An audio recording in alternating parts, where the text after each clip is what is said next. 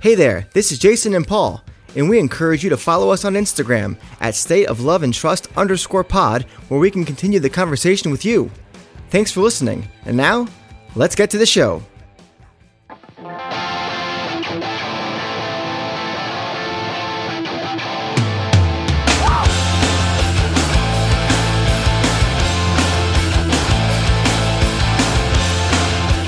Welcome, everyone, to another episode of The State of Love and Trust. It's a Pearl Jam podcast, and I'm one of your two hosts, Jason Carapesi, and alongside me, as always, is Paul Gillieri. Paul. We are joined yet again by, I'm going to call him this, The man with a plan, the legend. the myth. Stip is in the house. Stip, welcome back. Thanks for having me. At what point do I get like a punch card? Um, if I get enough of these, You get, What- you get a what- free sub on the eighth on the eighth time. you're on All the right. show. I'll start tracking it. Tell me what kind of hoagie you Thank- want. Thank you for having me back. This is always fun. Well, uh, this week and oh, uh, before that, uh, get on your social media accounts: Facebook, Twitter, Instagram. Follow us there. Continue the conversation and rate, review, and subscribe to the show on your podcast app. Okay, Feed that algorithm. Feed exactly. Housekeeping out of the way, Like an Yeah. animal. like the animal that it is. What kind of animal would it be? I don't know. Probably the second track off versus honey, ma- a honey badger? a honey badger. That'll work. Mm, Or a sheep for with real. his face compressed into some wire fence. Ooh, You know- segue me. I used that sheep as a Zoom background for uh, a little while this year.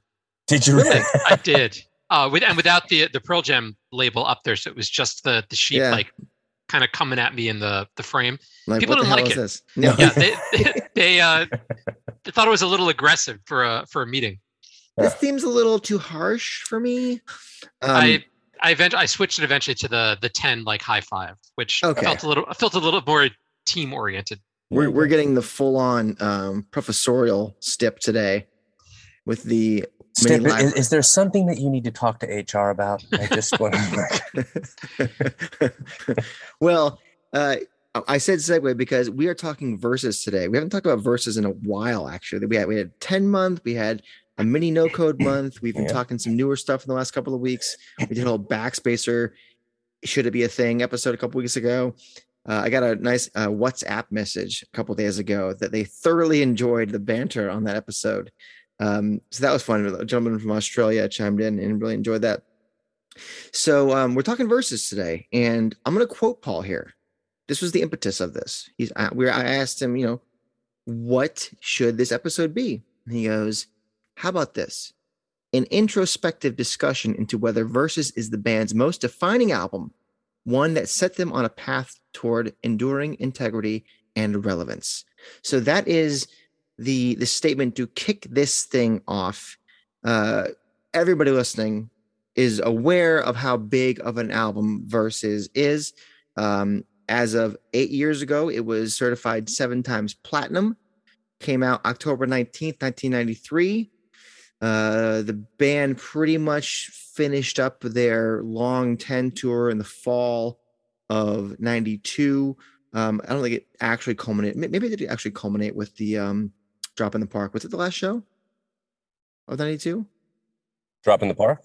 Yeah. I, I think that was the finale. If I Yeah. So uh, they had a little time to kind of regroup for the holidays, for the holidays, and then get right back into things um, at a place called The Site, just north of San Francisco. And this album happened. Now, I'm just going to ask the question straight to Stip here. Is it the band's most defining album, one that set them on a path toward enduring integrity and relevance? Yeah, I, I don't know is my unhelpful Off to a response. great It's- start. It's, it's right, a, it's we a good question. What I think versus, I think versus we want the is, punch card back. right. I, don't, I don't know. You, you tell me. I'm just sort of listening. I think versus is the album that sort of trained all of us how to be Pearl Jam fans. Mm. And I think in a lot of ways that's an important part of it. You know, when this I started listening halfway through 10. So 10 was already a thing. And it's uh, in a band's first album, you don't know what it is, you don't know what to expect. Um, and versus, you know, was the, the first time where you know, I got to hear the single before the album started. I got to put the whole, I got to, you know, play a whole bunch of new tracks from the band. And I was expecting it to be 10 2. um, not knowing what else they were going to be.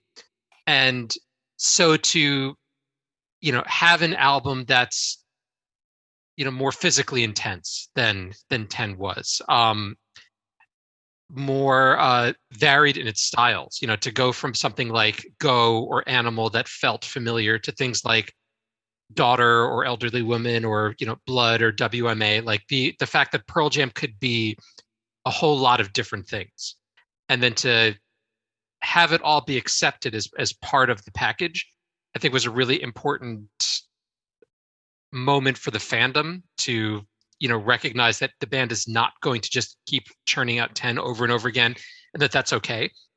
And i think this is also the album probably where eddie found his authentic pearl jam voice whereas you know 10 is a certain type of performance that doesn't really come back which is too bad because i love it. But you know he sounds great on verses. He moves back and forth between different styles. Uh you know there's some some depth and some sophistication to some of the performances that weren't necessarily there on 10 which are getting by entirely just on energy and authenticity.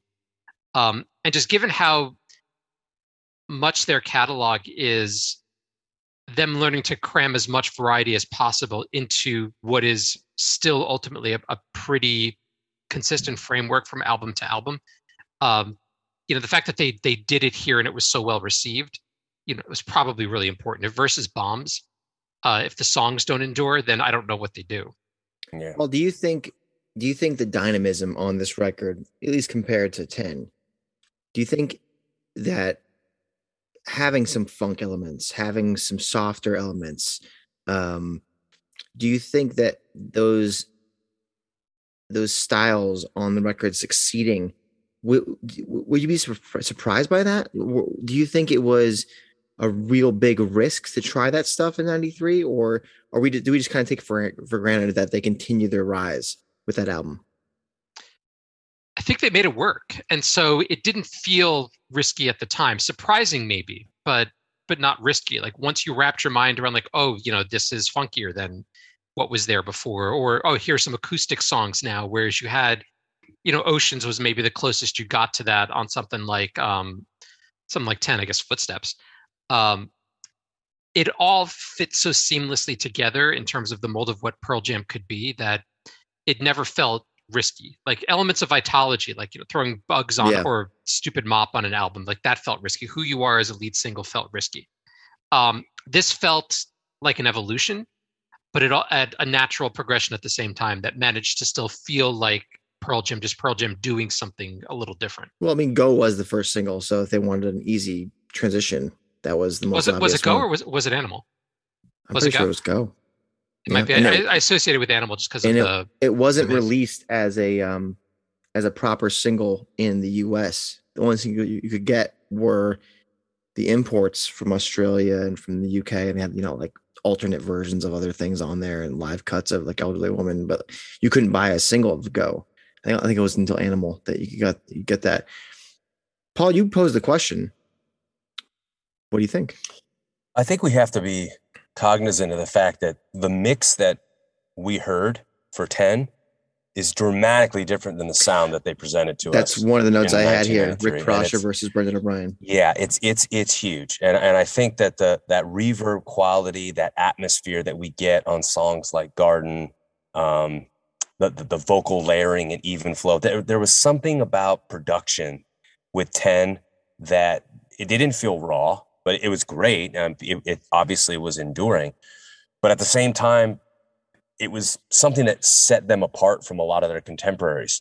And I think to some degree, it alienated them, uh, which led to mm. a lot hmm. of conflicts with some of their peers, namely uh, members of Nirvana. But when you think about Versus as an album that's far looser, there, there's a fury to it and a muscle to mm-hmm. the sound we didn't get that so much with 10 even the the heavier songs in 10 or on 10 rather uh, they were still layered with some degree of atmosphere. And and I think all that gets stripped away with an album like 10 and I think it's it's it's really important to think about the way they recorded these songs because Brendan O'Brien was insistent on recording one track at a time.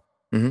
so and mixing it. And mixing it. And you know, at, at this time in this era of of uh, album recording, it was very typical for bands to come in and you would kind of lay down your tracks in various increments.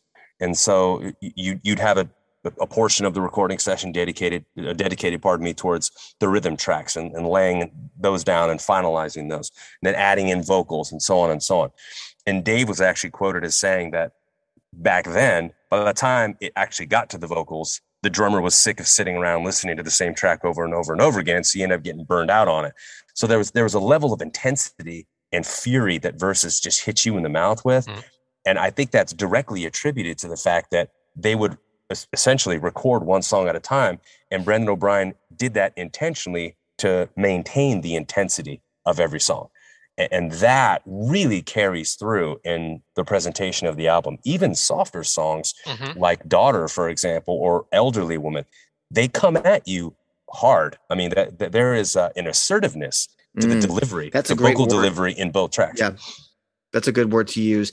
Um, speaking of of making things uncomfortable because as you said that it wasn't the common way i actually think that's a smarter way to do it because it keeps you focused on one thing at a time. But um, ed uh, is notorious for being uncomfortable. Uh, it, funny enough contrary to uh, dave in many ways but again here how dave loved the site in nicasio uh, California, and it was it was luxur not luxurious, but it was, felt like paradise to him, where it was it was the complete opposite to Ed. Um, he would he would sleep in his truck. He'd drive into San Francisco and find like an alley and just sleep in his truck there. Um, he tried sleeping in the sauna, um, which I think is where he actually stumbled upon the chord progression for elderly women.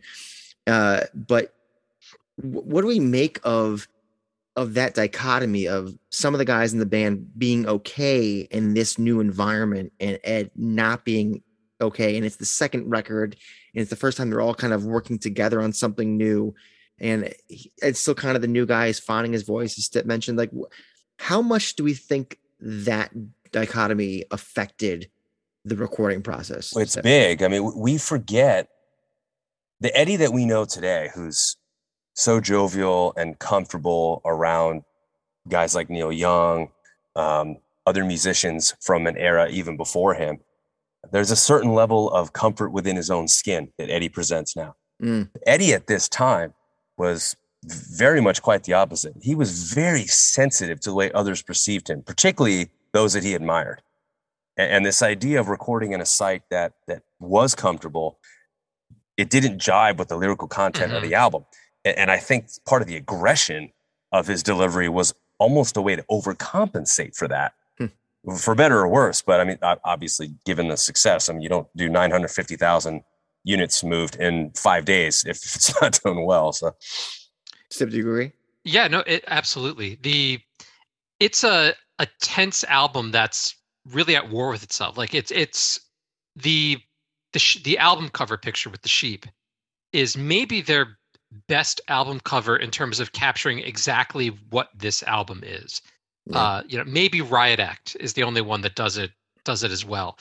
Um, you know, like the the image of something just throwing itself up against a, a fence, penned in, trying to to get through. Like in the picture I'm looking at it here, like you know, the muzzle is is poking out.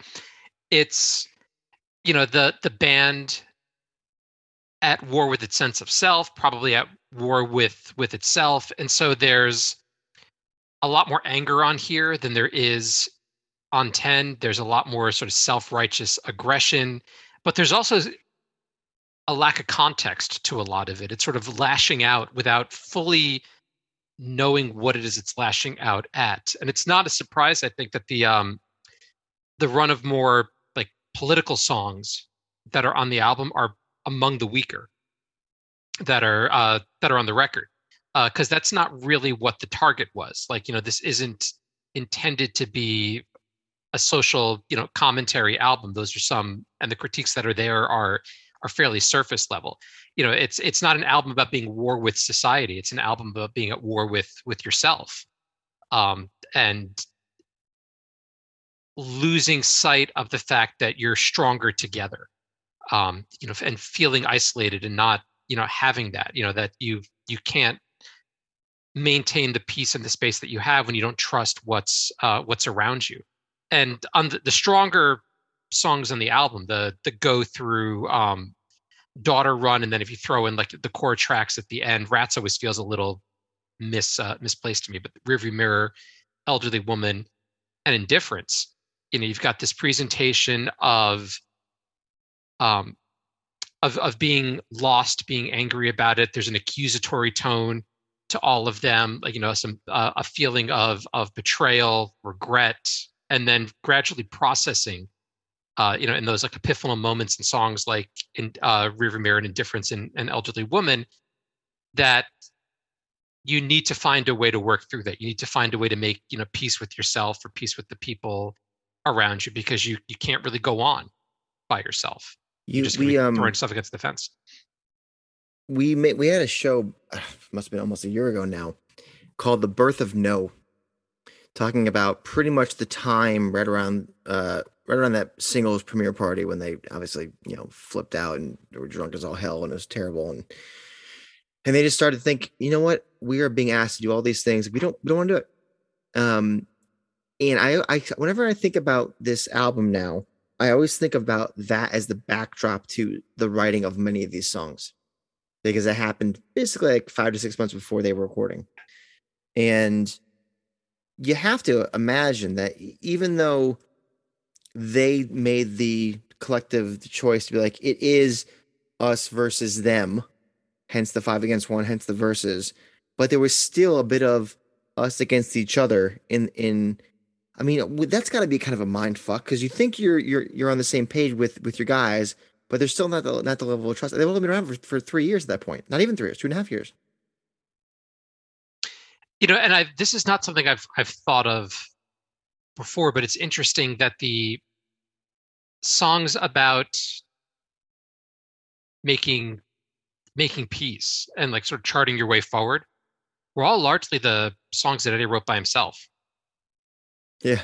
which uh, never occurred to me until now so i don't i don't know what to do with that information um, but it does say it does say something that the songs that were written together or that were written collaboratively are the ones that are you know butting up against each other that are at war and struggling with each other that are sort of like all tangled up in something whether it's being tangled up in yourself you know, tangled up in you know in society and the ones that that pull those threads free are are not the collaborative tracks even though everybody plays the hell out of their roles on them Right. Paul, what do you think? Well, I mean, you, you take here, case in point, first track "Go" is a Dave song for all intents and purposes. I mean, it, it, it- here's a drummer sitting around a campfire doodling on a guitar, and they fell in love with the riff, and then they added in uh, some lyrics to it, and and Mike brings in the guitar, and you have this intense opener of a track. But to Stip's point, I mean, there, there's a lot of there's something about the conflict within that song. Glorified G, another great example. Uh, I mean, everyone's familiar with the the background story of that in terms of, of whether how true it is, I don't know, but the idea that Dave goes out and buys a gun, and in fact, I got two, and Eddie's mocking him, and then the song kind of becomes a a a satire to a degree of that. But there is something to be said about these songs that capture through collaboration the frustration and conflict therein. Mhm. uh, Eddie said um, in regards to the title of the album, they were writing. I guess they, being writers, were writing all these articles. Our band against somebody else's band. What the hell are they talking about? You, know, don't try to separate the powers that be. We're all in this together. Now, obviously, that was I think probably just shortly after all this was going down, the recording process. That is, but you can tell there there is this like we are we are in this together it is our unit versus versus this idea of this apposition but at the same time they don't ha- they don't have a full um maybe i don't know if trust is the right word. And i don't know how much the the dave versus kind of everybody else um thing is playing into it. But you know you take these songs you take that mindset you take the the stripped down approach that brendan um, gave them uh, that that raw approach was it kind of like perfect timing or could they have always kind of made this work? I mean, it's I I don't think that they were prepared to make an album like this. I mean, Eddie would say, or Brendan, I, I should say, Brendan would say that Eddie would get pissed off watching Stone walk up to a recording session in a bathrobe and slippers. I mean, there was just something about that level of comfort, that, that feeling of we've made it. You know, if you think of asking these guys the question, hey, when will you know you've arrived? Right. I mean, I'm sure it's a common question to ask mm. people in the entertainment industry. How do you know you've arrived? I can't help but wonder if, if part of Stone's answer involved when I'm walking into mm-hmm. a, a, recording session with a bathrobe slippers, and slippers, yep.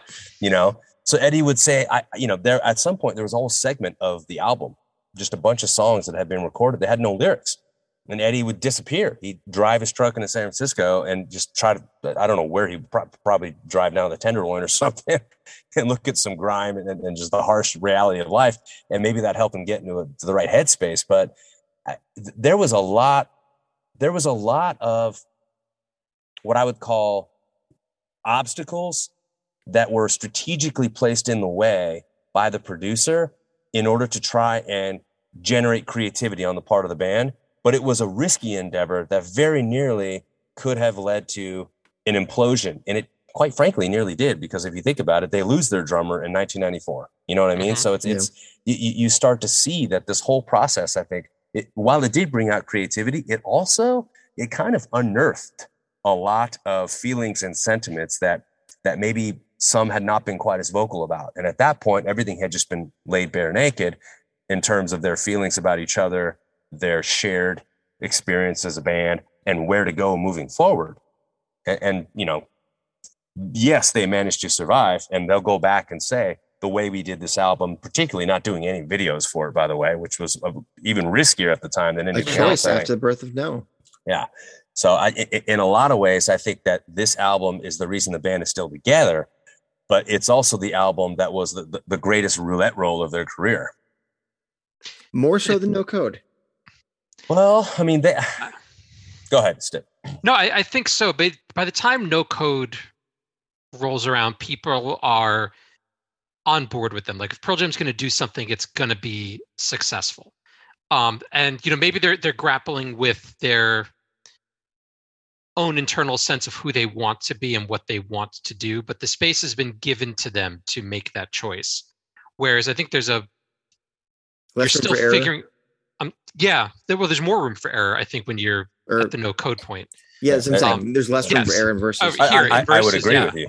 Yeah, for sure. I mean, case in point, Better Man was was recorded for verses, and they chose to leave it off. They, they opted not to include the Sun verses, but it was included on the very next album. So I think by, by that point in time, they were no they were no longer suffering from the stigma of oh god, there better not be a hit on this album. You well, you, you, alluded you alluded to this, Paul. Um, the first week of recording, they they go through Go, Blood, Rats, and Leash. Probably the most the most easily bridgeable songs from the ten mindset before moving into something a little bit different. So it's weird, but also kind of obvious that if they were going to have any songs kind of ready to go in their back pocket, it'd be those four. Um, you'd think that Animal will be all right on the, on the heels of that, but to to have to like force yourself into finding something different and stumbling into, you know, Dave doing that beat with Jeff, and being like, "Hey, loop that. I got a, I got a story," and then you know we have we have the story of uh, we we've all seen the video of of Stone and Ed in, on the tour bus playing uh, brother, which became daughter. Um, so that was obviously hanging around. But like, I wonder if they went into that thinking, "Hey, this is our second time around. Ed's in, in it here. We've kind of got this us versus the mentality, but we're still not totally sure of each other's um, roles, I guess you could say. Because obviously, I think it was the next album when Ed really became the band leader. Um, and so it, a, it, was obvious to use those songs or to kind of hit those songs out of the gate and so I'm not I'm not surprised they had that lull, but I'm curious as to what I wonder what we think Brendan might have said to them beyond just creating more um, discomfort amongst them to force creativity. But whatever it was, it was pretty goddamn brilliant. I, th- I think the the production choices that Brendan makes on this album, the way that he records, is really critical because lyrically, it's an angry, alienated album. There's greater intensity to Eddie's performances in a lot of ways. They're they're rawer, they're less theatrical than the ones on 10, Yeah. uh, less bombastic. Um, you know, the uh, the harsher screams are starting to make an appearance that never really show up on an, an album like 10. You know But what it was? mu- I'm sorry. I mean, I don't, I don't know yeah. if I get this. To your what you just said there, it it makes me feel like when I'm listening to a 10 song, Ed is singing to a number of people. That oh, this is this is a story. This is a point I want to make. Da, da, da, da. When you're listening to verses, it's almost like he sang the song, sang the lyrics with the intention of one person hearing it. I want you to hear this song. Don't go on me now. Rather be with an animal. Like things like that. It- it- that's the difference in how he sings those songs to me. I don't know if you agree with that or not. No, for for some of them, there's an intimacy that may not necessarily always be there on on on every track in 10. I mean, he could place it there when he wanted to, and it shows up on some songs like Release, but this does feel a little more narrow in a way. If you think about even just the way Brendan transformed a song like Even Flow, you know, the uh there's the the real open, airy, reverb soaked a version that's uh that was on the album. And then there was the version from I think from the video that's uh that I believe he did.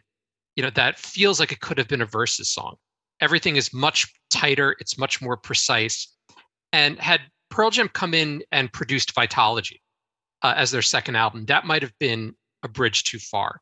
It's it's too raw, it's too naked, it's too harsh.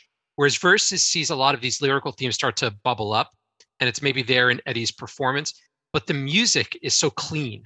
Uh, it's so precise. It's so perfectly captured. And they're playing the shit out of everything. I mean, this is, you know, one of their most just aggressive studio performances in terms of just everybody being totally locked in. But there's also a pristine, you know, quality to it. It's a very even the the you know gut punch songs like Go, you know, you can hear every note with like such perfect clarity.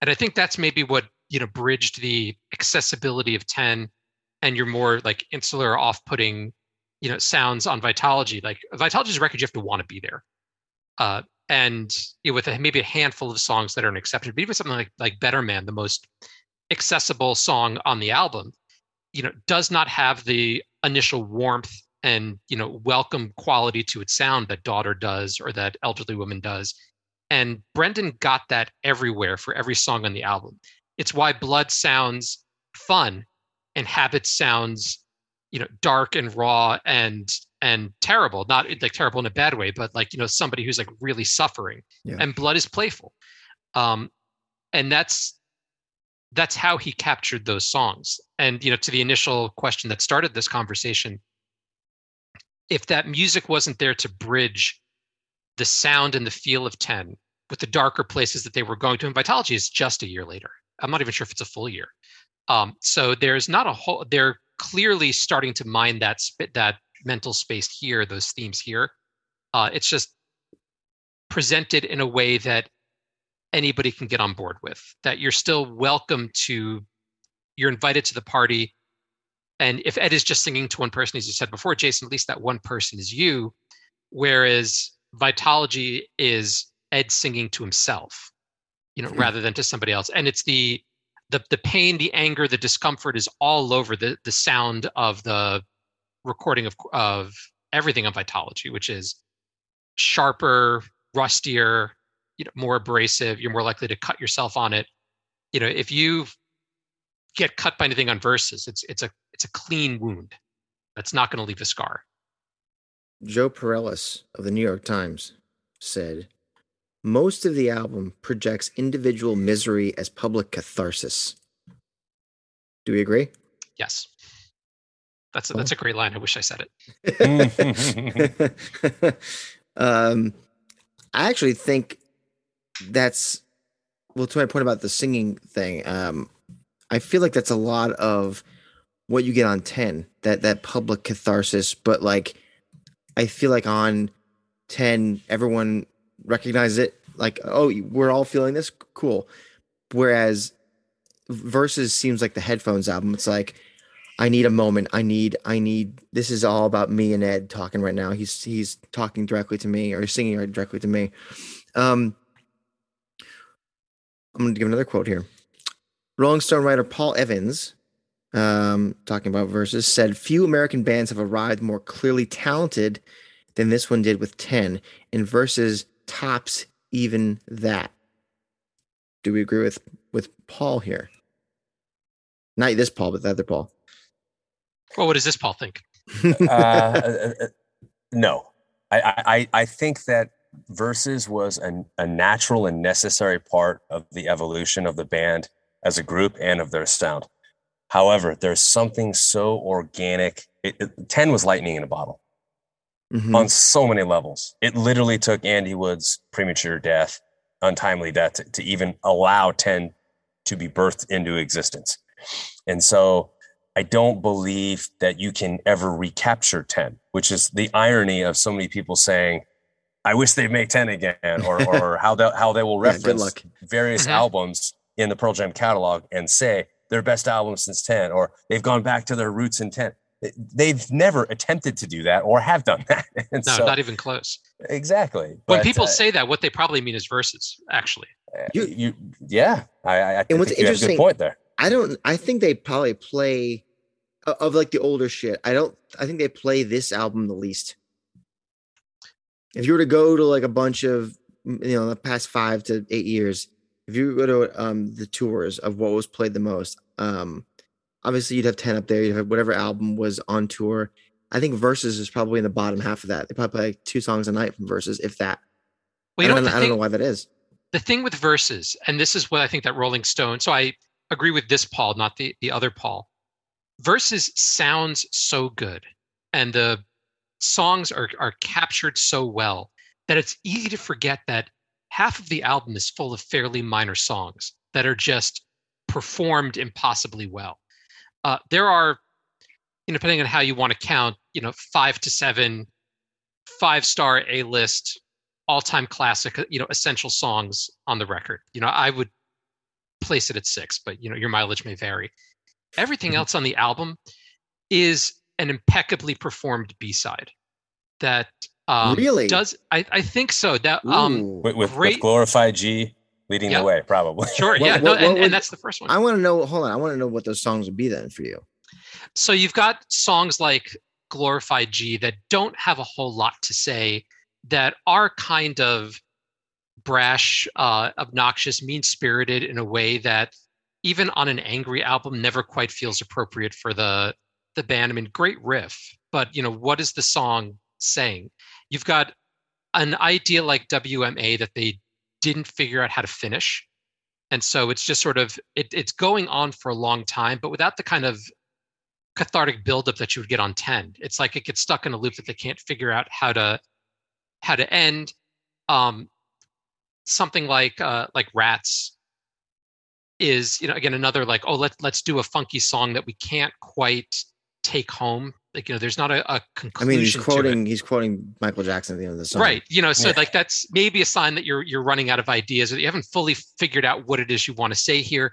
Blood is a minor song. It's a it's a lot of fun, but it's it feels like a throwaway at a time when if you compare it to a song like Porch or Why Go, like you know, the the quick numbers on something like 10, or Last Exit or Spin the Black Circle on um on Vitalogy, it's it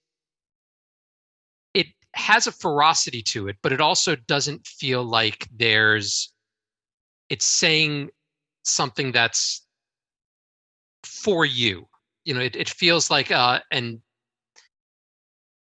an exercise in trying to write a, a funky song that that Eddie's gonna scream a bit over. Um, Leash, which again has one of my favorite lyrics of you know Mhm. of all time from the band, and a great beginning. Um, you know, feels like uh like it wants to be this joyous you know rave uh, you know rave up at the end of the album but you know to to spend half your song with just you know drop the leash get out of my fucking face that's such a juvenile idea on an album that's otherwise at least on its best tracks trying to perform some uh trying to address some some serious themes. Everything on 10 had something to say. Everything on vitalogy had something to say and not everything on, on verses. Dissident is one of those tracks that's somewhere in the middle, you know, for me. Sometimes I'd, I'd put it in there in the list of of really essential album of album tracks, but even then, it's it's not a complete thought.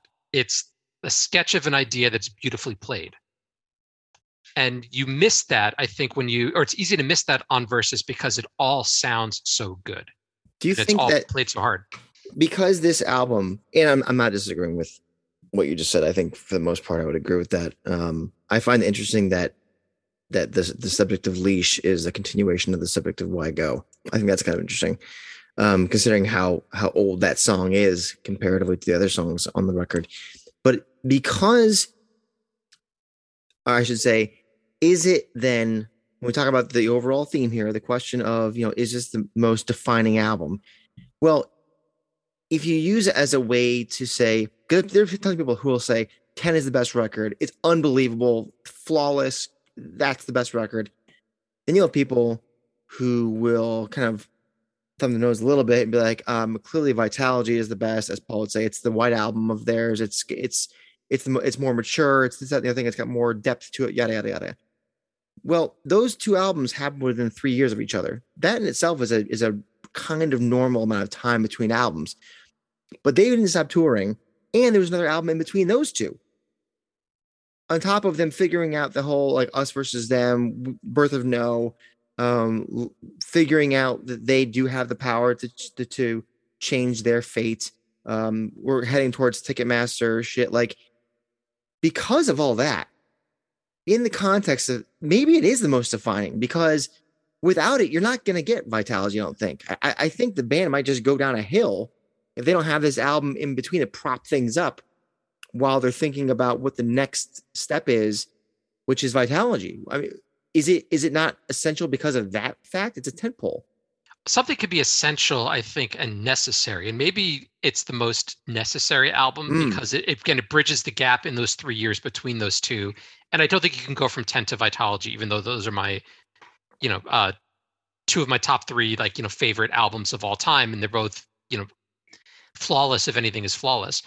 Um you it it's too much in between. And verses introduces the the themes of 10, excuse me, the themes of, of Vitalogy while still maintaining the the musical accessibility of 10 and if you don't bridge that gap you probably can't get there i don't know that they can make it and i don't know that the public might have accepted it uh, and then maybe the- it maybe it falls apart anyway i mean eddie was you know so impossible to deal with at this point. and i think he's like you know said as much in some of his own interviews that if versus was not a commercial success you know maybe they decide it's not worth doing this anymore you know like is my music striking a chord with people you know whereas clearly it still it still was so it's maybe the most important album in the career in terms of helping them transition into you know what pearl jam is going to be and training the fans to accept what pearl jam is even if it's not their most important collection of songs Oh, I feel like you had something to say there. I, I, I would agree with Stip. I think that coming off the heels of 10, there's the proverbial sophomore slump. And Pearl Jam avoids that with this album. And, and a lot of folks were wondering how could they top 10? And the fact that you actually have a contingent of the Pearl Jam fan base that thinks the band did do that. I mean, this is all subjective, by the way. So I, I- don't want anyone listening or, or to, to think that I objectively am suggesting versus is not better than 10. I don't personally think that it is. That said, though, I want to circle back to something that I think ties a lot of this together, which is the track Dissident. Stip mentioned that that was kind of straddling in between in an essential album track and a song that is really a very well executed B side. So you have a song here, and this is what Eddie said about that song. He said, I'm talking about a woman who takes in someone who's being sought after by the authorities for political reasons. He's on the run and she offers him a refuge, but she just can't handle the responsibility. She turns him in, and she has to live with the guilt and the realization that she's betrayed the one thing that gave her life meaning.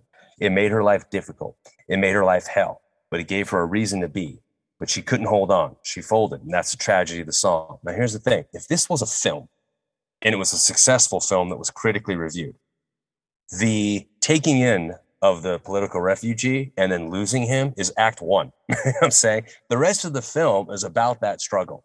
Mm-hmm. That's because that's the story. That's what he's trying to say. Mm-hmm. But if you look at the lyrics of a song like Dissident, it really isn't until the second verse that any of this is ultimately truly alluded to. And to this day, she's glided on, always home, but so far away. Like a word misplaced, beautiful lyric there. Nothing said, what a waste. But when she had contact with the conflict, there was meaning, but she sold him to the state. And then we just get the chorus again. So, really, only one time does that statement that, that he believes the tragedy that he actually communicates, only once does it even get stated. And I, I think that in so many ways was it's not an indictment or a lack of maturity on the part of the songwriter as much as it is there was something so raw about 10 although there was something so personal about those songs that he wanted to say. The fact that he had to leave the recording site to figure out what to write about to apply lyrics to songs i think says everything about this album on, on a lot of levels. And dissident to me is a perfect example of that of I, I have something i want to say and i think i've penned it not realizing that if if, if you could go back and do a director's cut of this song I, I would imagine that he, you know, or a second go at it, I would imagine that it's it's really that statement that I don't want to say it's lost in the track, but it's not as heavily punctuated as it needs to be. You think and that I verse? It, well, I'm not saying it needs a third verse, but I, I I think that that what makes the song compelling is only essentially the third act of the track. You know what I'm saying? Yeah. It, it's it's the tail end, and so mm-hmm it isn't until vitalogy that we start to see everything come back full circle again, where everything that needs to be said, and, and to Stip's point, he's singing to himself. So it's going to come across more clearly communicated, as opposed to I'm writing these narratives about being a bystander looking at the, a situation. You know what I'm saying? It's more commentary than it is introspective reality and, and uh, a personalization and an internalization of what it is that I'm seeing. This was more of a uh, bird's eye view, indirect obser- uh, observation. I like that that read, but I, another way to, think about dissident is, you know, similar to I think what uh, we talked about on, on the podcast once about alive. You know, this is a song that's ostensibly has an external narrative, but is really about you know Eddie thinking about himself. And dissident through um, this was really struck by this as you're going through the, the lyrics and as you're uh, you were making your point that you know this is a song about your own personal integrity having the courage of your your convictions you know when it's hard uh, or choosing the the easy out you know choosing safety over risk choosing concession over you know confrontation um and you know that it's that struggle for authenticity for for agency that's all over 10 and all over vitalogy. You know he's it's coming up here. It's um but he's not addressing it head on in the same way that he didn't address it head on at, uh, during 10 that it's it's vitalogy where that happens. But i mean there's a lot of ways dissident is really a song you know about eddie grappling with fame and the the other things that um you know come across in vitalogy um, or elsewhere on uh, later on on on verses and songs like Rearviewmirror and uh, Elderly Woman and Indifference, where you know Eddie is trying to see clearly, trying to convince himself that the struggles that he's engaged in are going to have meaning, even if they don't seem winnable. Trying to convince himself that if he doesn't take these stands now, he will come back and regret it later. Uh, and that, that's actually there in Dissident as well. If you just take the political narrative as, you know, as an allegory rather than as the the key driving idea of the song itself. You know, Paul Paul suggested that um, maybe why there's a bit of that what's the word I'm looking for? Like um maybe lack of consistency um as far as uh, the angle of each set of lyrics is because of of how uncomfortable he was in the comfortability of the confines of the site and and leaving and and trying to rack his brain to come up with the storylines like if it was if they had been back in Seattle or if they were in if, or if he was always comfortably uncomfortable in some other studio does do different stories come to mind? I, I want i just wonder i mean that's a question really for eddie of course but like the question i'm asking you is if he had been in a situation where he was uncomfortably comfortable the entire time does does his train of thought come to him sooner and do do we have a more consistent set of songs lyrically speaking do you think? Or is it hard to really even know?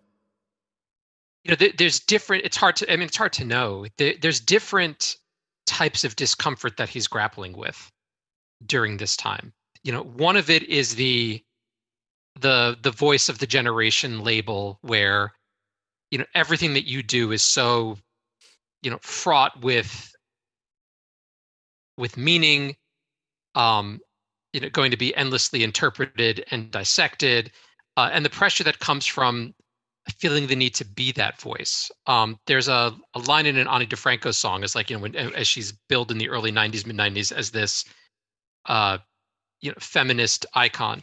Gosh, what's the lyric? It's something like, you know, what I happen to be wearing when somebody takes a picture becomes my new statement for all of womankind. Uh, and, and, and her frustration with that. Mm-hmm. And Eddie's there. And that's one of the things that he's grappling with. Uh, I am not as wise or as all knowing uh, or as articulate as the world needs me to be. And that's why the, you know, I, I can't find an answer, so I have to psych myself up to keep looking is such a common theme that runs through the first three albums. It doesn't really yeah. start to shift until No Code. But then there's also the fact that Eddie's heroes, or at least the ones that he was embracing right now, are the, you know, it's it's the DIY punk people it's the um, you know sleeping in your truck rather than you know in the comfort of a hotel room where you can you know put up put on a bathrobe and slippers. Those are lovely things. You're more comfortable if you if you're wearing those, but to do so was either betraying his roots or you know betraying what you know the you know outsider anti-establishment you know rock and roll tradition that he probably started to find himself more attracted to as he a so clearly became the establishment and then was also criticized for being the establishment is a different kind of discomfort. And so there's he's wasn't embedding himself with the musical icons and heroes during this period that could have helped him process this. You know, that comes later with people like Neil Young, later on Tom Petty, Bruce Springsteen, you know, uh, on the the Who. Uh, those weren't his touchstones, I think, at this moment. And so he felt, you know, not only like he was unable to carry the burden that he was being asked to carry, but that the fact that it was even given to him at all uh, was a mistake. That he it wasn't authentically his to carry. Well, to your point, I think he probably also felt he'd been kind of poor all his life, and especially since moving to San Diego area, his mom then going back to Chicago, he's by himself he's admitted that he didn't really pay attention in high school because he had bills to pay.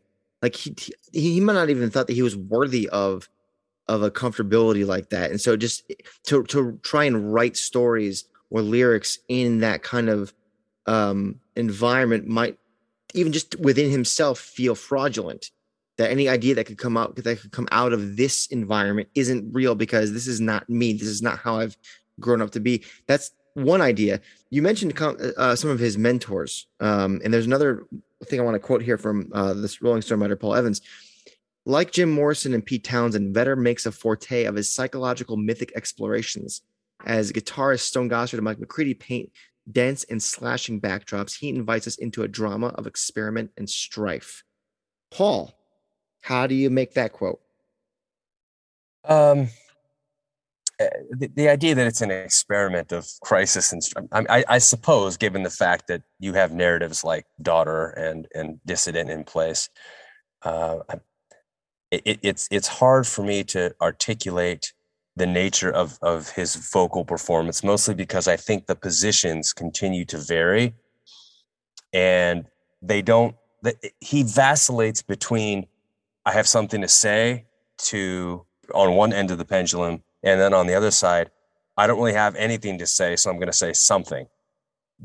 But it's it's carefully crafted. It's not like I'm just saying something to say something. Uh, case in point, is song like "Rats." I mean, th- th- there's there's a theme that runs through this five against one theme all the way through the album. But I also think that uh, we get shades of what we will later see later on. Song like Indifference, for example, I think you see a lot of that type of struggle on an album like Yield, where they're starting to question how much, you know, what's the point of continuing to fight, just kind of letting go. But I, I do think that there's something about the way that the band managed to come together in a way that was combustible that somehow the recording ended just in time for for them to get through this album. Eh, but we we see the ramifications of it over the next two albums, though. Yeah, and, and Stip was talking about you know uh, that Ani DiFranco line. I think for me at least, it's the corduroy jacket in a lot of ways. I was just going to say Eddie, right? that, that's mean, he finally gets it out, um, or or, or yeah. learns or accepts that he can make that statement or feel comfortable making that statement um, an album later but to kind of circle back to the original point, um, I think is it the defining album? I think we all agree that it's not the defining album. But and correct me if I'm wrong, guys. We would say that it was a very necessary album because of how it bridged two minds, this visceral, um, aggressive.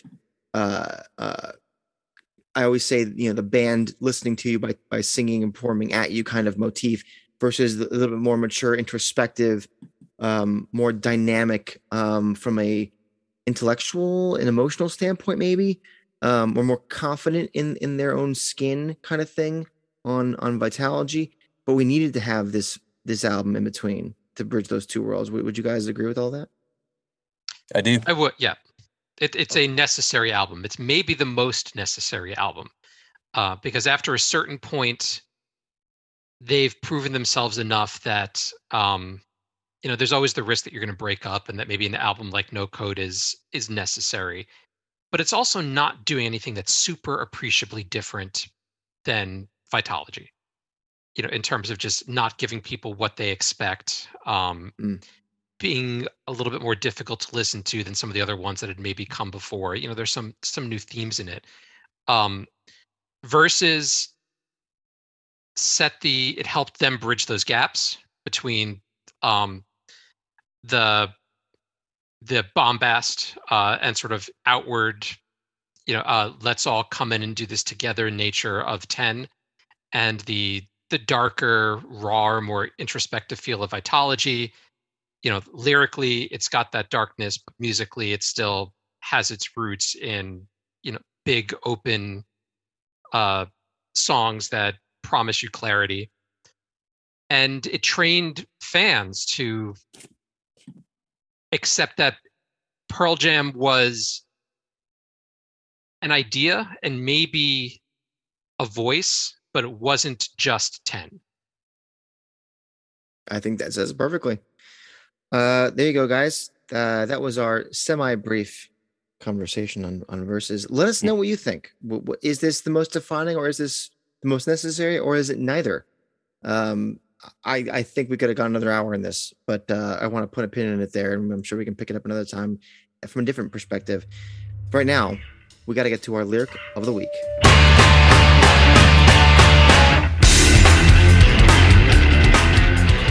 Guys, lyric of the week this week, obviously coming from verses, and we're we're gonna do go. Moving on so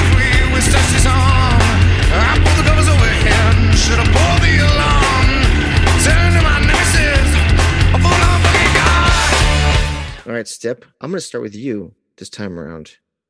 This is the second verse from Go. What do, what do you make of this? It's not about his pickup truck, is it? Yeah. uh, you know, it, it's every time Eddie says this song is about this external thing, I, I I think he's full of shit. Yes. Um, or I, I hope he's wrong anyway.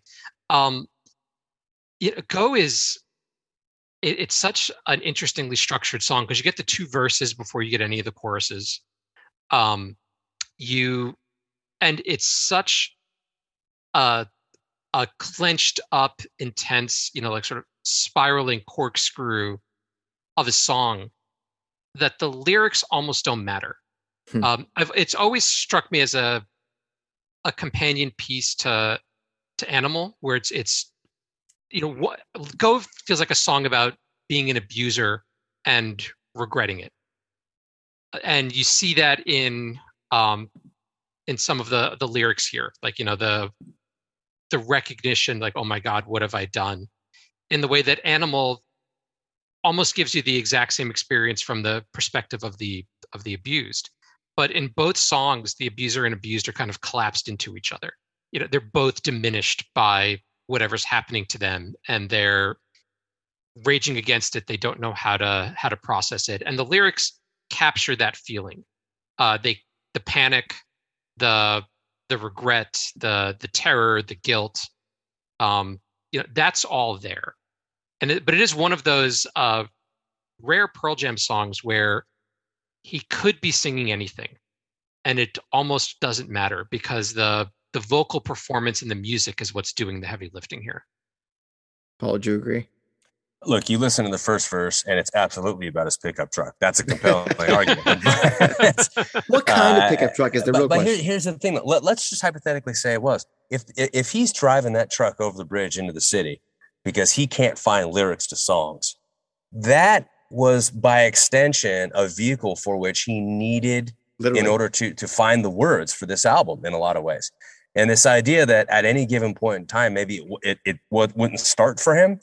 I, I had no doubt there's a level of panic there, especially given the pressure that this album presented on every member of the band, notably him.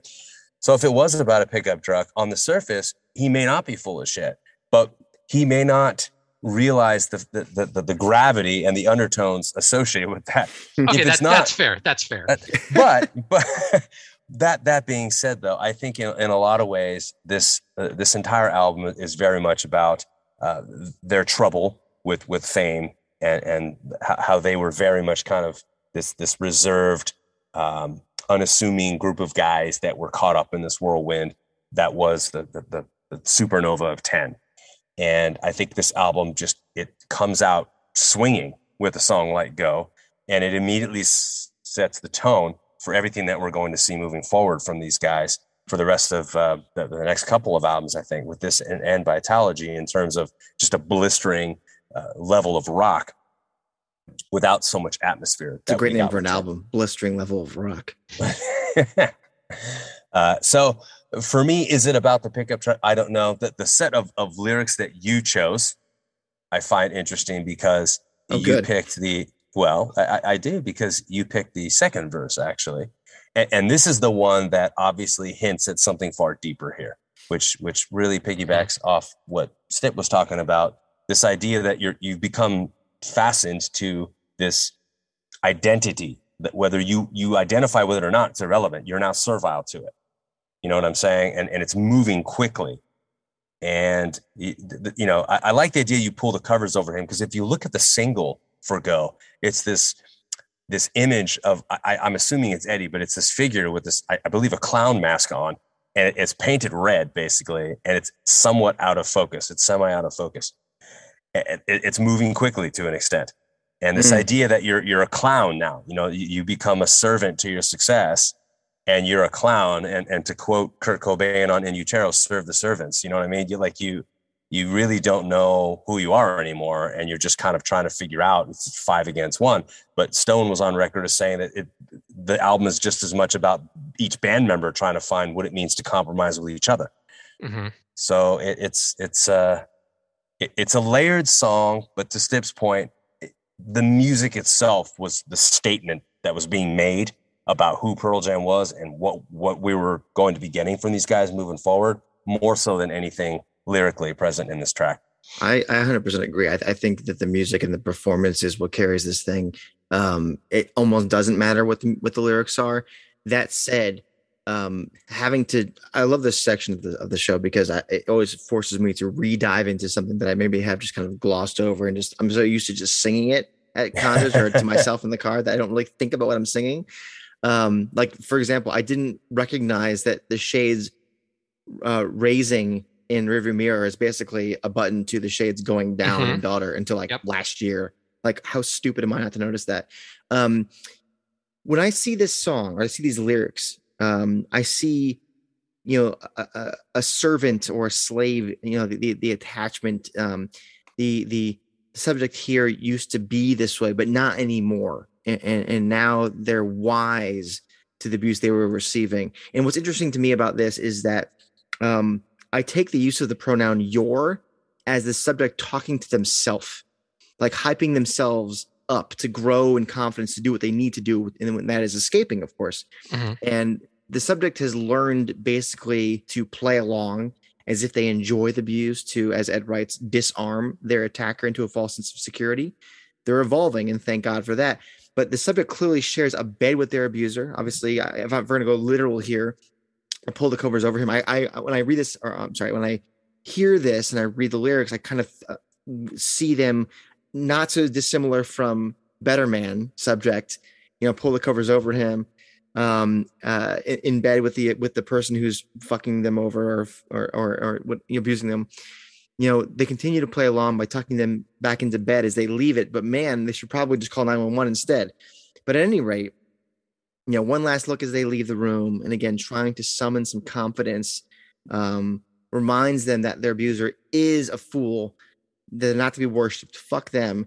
And that's what carries them into the into this um this strength out of the room. I know that's a little bit it's a little bit more on the nose than than normal but i'm trying to think of just a different way to look at it because i know he's so often trying to be really poetic but at the same time sometimes maybe he's not and it, it could fall in two worlds but i really thought the interesting thing there was the was that was that pronoun of your and and that talking to themselves versus talking outwardly I'm gonna. This is similar to what you said, Jason. This is a song that I've historically allowed myself to not have to think about too closely. yeah Uh, the lyrics are are very vague. There's a number of them, like the stuff that he just Eddie is just you know screaming. At- yeah, like wh- whatever, and I, you know whatever whatever that is, and it's I don't have total confidence in whatever appears on the the official website.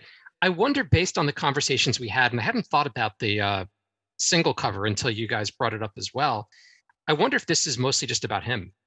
If this, if the the two people that are either in dialogue or have some kind of relationship with each other in this song is the authentic person that he wants to be and the person that he feels he's being forced to be. hmm Um, I I need to sleep on that and, and and play that over a little bit, but I think that works. Um,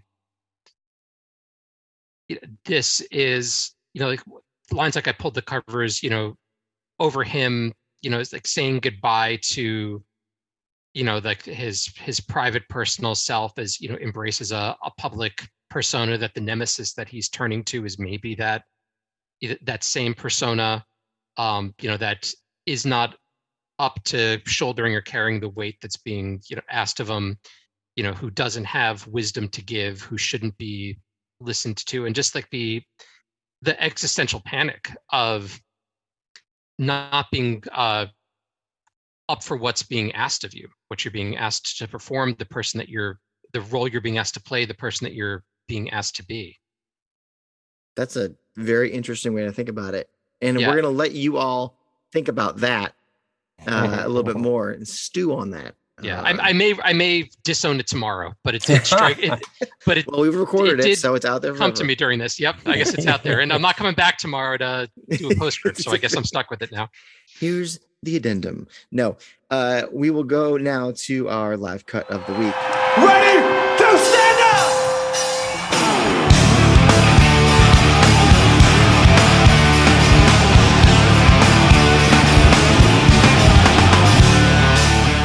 And Paul, live cut this week.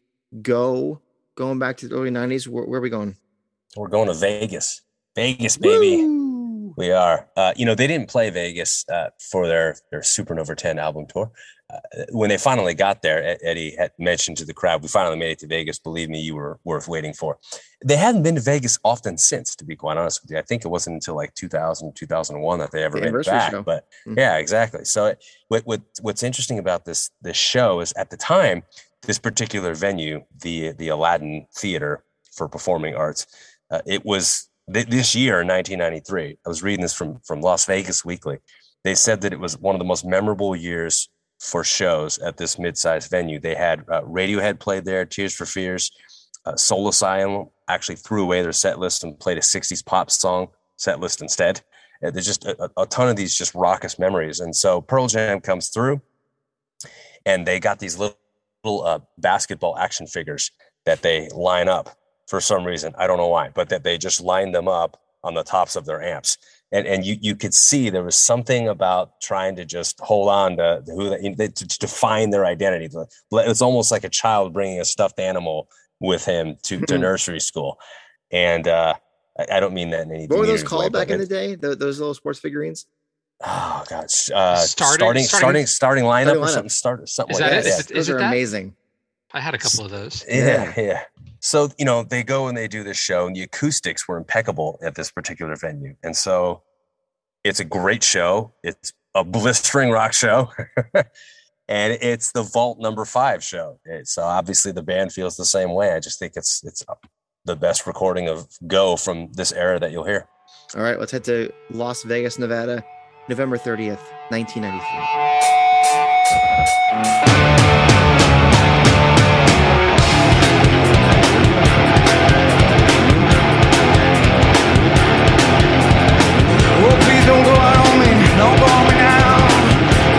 I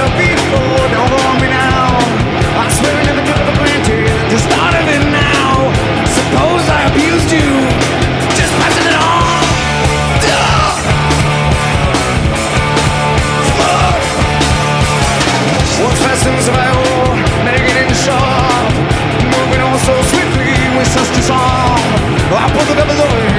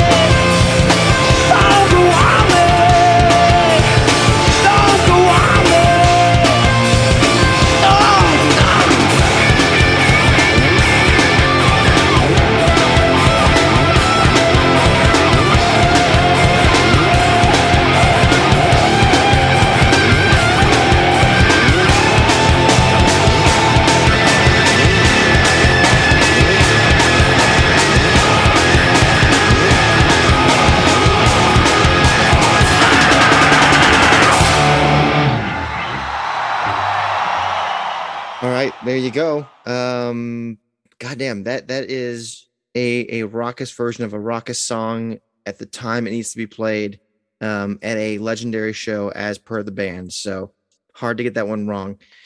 Uh, there's the show, you guys. Uh, thank you for listening. Thank you to Step for coming on once again. Thank you as always. Somehow we uh, we played um, we played Battleship with with our children freaking out. So you know, I hear my kids screaming. I know Paul had to go handle one of his kids during this show. I, I literally pulled an Eddie Vedder on Letterman. I came, I sang a verse of Black, and I just Mhm. left. I literally where'd you left go? To, to put my Yeah, kid no, back there was just sleep. a, a note in Zoom. It's like, is, is he coming back? exactly. It's like And then Snip's Snip's like, I, I'm, kids are just, off I'm going to healing bring in some Ani DiFranco at this point. right. I'm just going to start talking because I don't know when he's coming back. Uh, guys, thank you for listening again. Please um, follow us on social media Instagram, Facebook, and Twitter. And uh, give us a subscription. A subscription? A subscribe? I guess that would be the right thing to say. Just feed the algorithm. Just feed Yes. it. It's hungry. Feed it. There you go. Uh, we will see you next time. And until you do, you've been listening to The state of love and trust. Feel